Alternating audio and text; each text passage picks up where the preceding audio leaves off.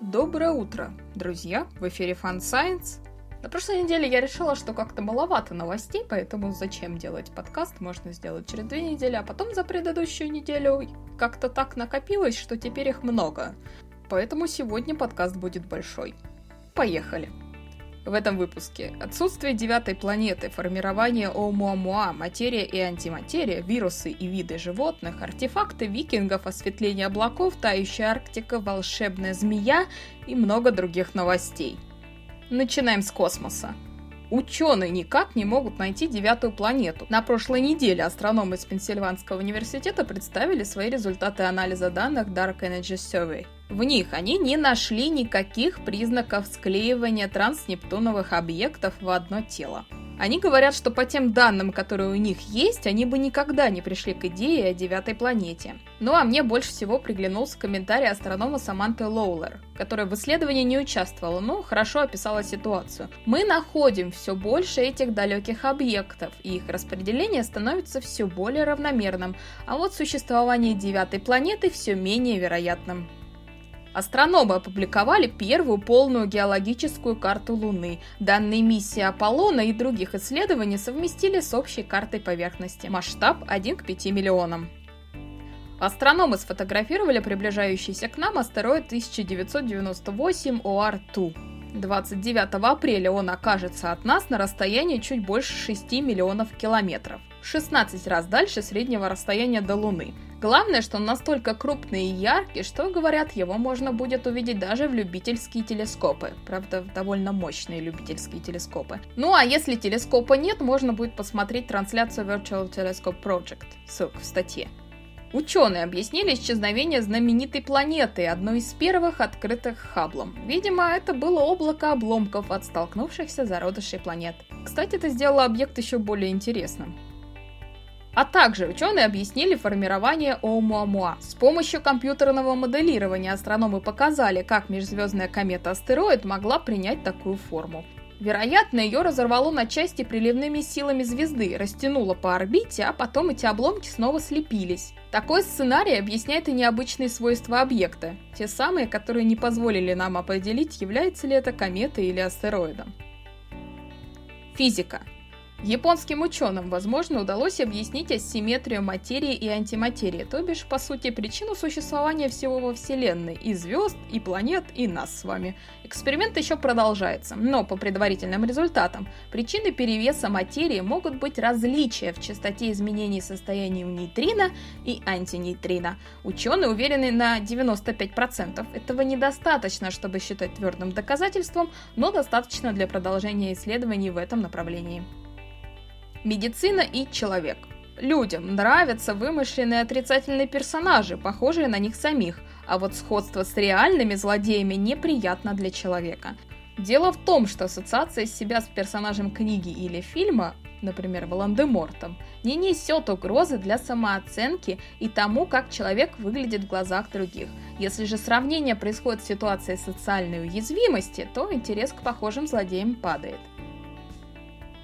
Чем больше видов насчитывает та или иная группа животных, тем больше вирусов может перейти от них к людям. Но чтобы определить опасность того или иного вируса для людей, изучать все-таки нужно сам вирус, а не иммунные системы животных. Да и некоторые эксперты с выводами исследования не согласны. Слишком уж много других экологических факторов, которые влияют на вероятность перескока. Те клетки, специфичные к белку альфа-синуклеину, который накапливается при болезни Паркинсона, могут быть маркером развития болезни еще до появления симптомов. Исследователи нашли такие клетки в крови пациента за годы до диагноза. Если результат подтвердится, это значительно упростит диагностирование. Археология. Под растаявшим ледяным озером в Норвегии нашли множество артефактов. Раскопками там занимались несколько лет, и вот проанализировали первую партию. Оказалось, что через ту высокогорную равнину проходил древний горный перевал, которым пользовались с 4 по 14 век, с пиком в X веке, в эру викингов. Теперь археологи присматриваются и к другим подобным тающим ледяным пятачкам, ну, хоть кому-то потепление на руку.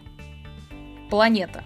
Ученые впервые показали, что крупное извержение вулкана может произойти из-за дождей. Речь об извержении гавайского Килауэ в 2018 году. Тому извержению предшествовали продолжительные ливневые осадки, которые заполнили пористую породу и повысили в ней давление, что и спровоцировало сейсмическую активность. Говорят, с изменением климата это будет происходить все чаще. Барьерный риф будут спасать осветлением облаков. Теоретически, чем светлее облака, тем больше света они отражают, тем меньше нагревается поверхность океана.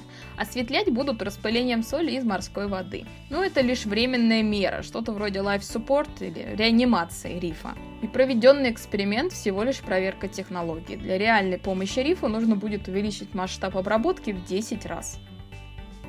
К середине века Арктика может остаться без льда на летние месяцы. Такому выводу пришли ученые, прогнав несколько десятков разных климатических моделей. Даже в случае сокращения выбросов парниковых газов Арктика с высокой вероятностью начнет полностью таять к концу лета. Это не означает, что там вообще не будет льда, просто его площадь будет составлять меньше 1 миллиона квадратных километров. Атмосфера Земли оказалась в 4 раза более пыльная, чем мы думали. Частицы пыли нагревают атмосферу так же, как и парниковые газы, так что климатические модели нужно будет подкорректировать. Результаты корректировки, думаю, увидим уже в следующем году. Африку накрыла вторая волна саранчи в 20 раз больше первой. Все, как прогнозировали эксперты в январе-феврале. К июню размеры стаи могут вырасти в 500 раз, от показателей от начала года. Нужно, конечно, помогать, сдерживать, иначе континент останется без еды, но в условиях закрытия границ это очень сложно. А самое ужасное, что в истории уже есть пример последствий подобного нашествия этих насекомых. В 1948 году стаи саранчи неконтролируемо размножались, разлетевшись по всей Африке. Та вспышка закончилась лишь в 1963, то есть через 15 лет.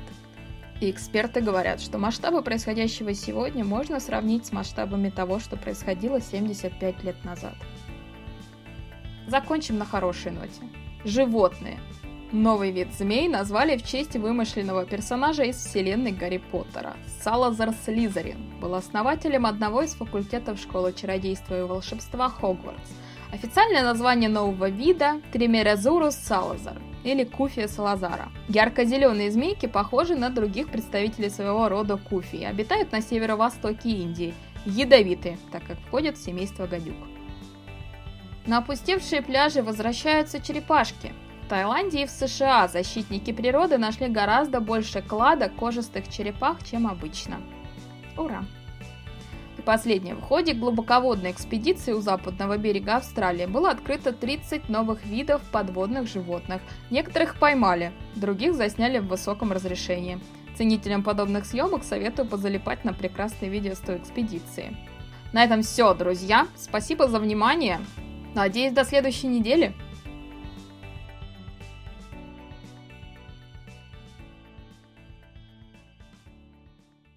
Дело в том, что ассоциация себя с персонажем книги или фильма Волан-де-Мортом, например. Например.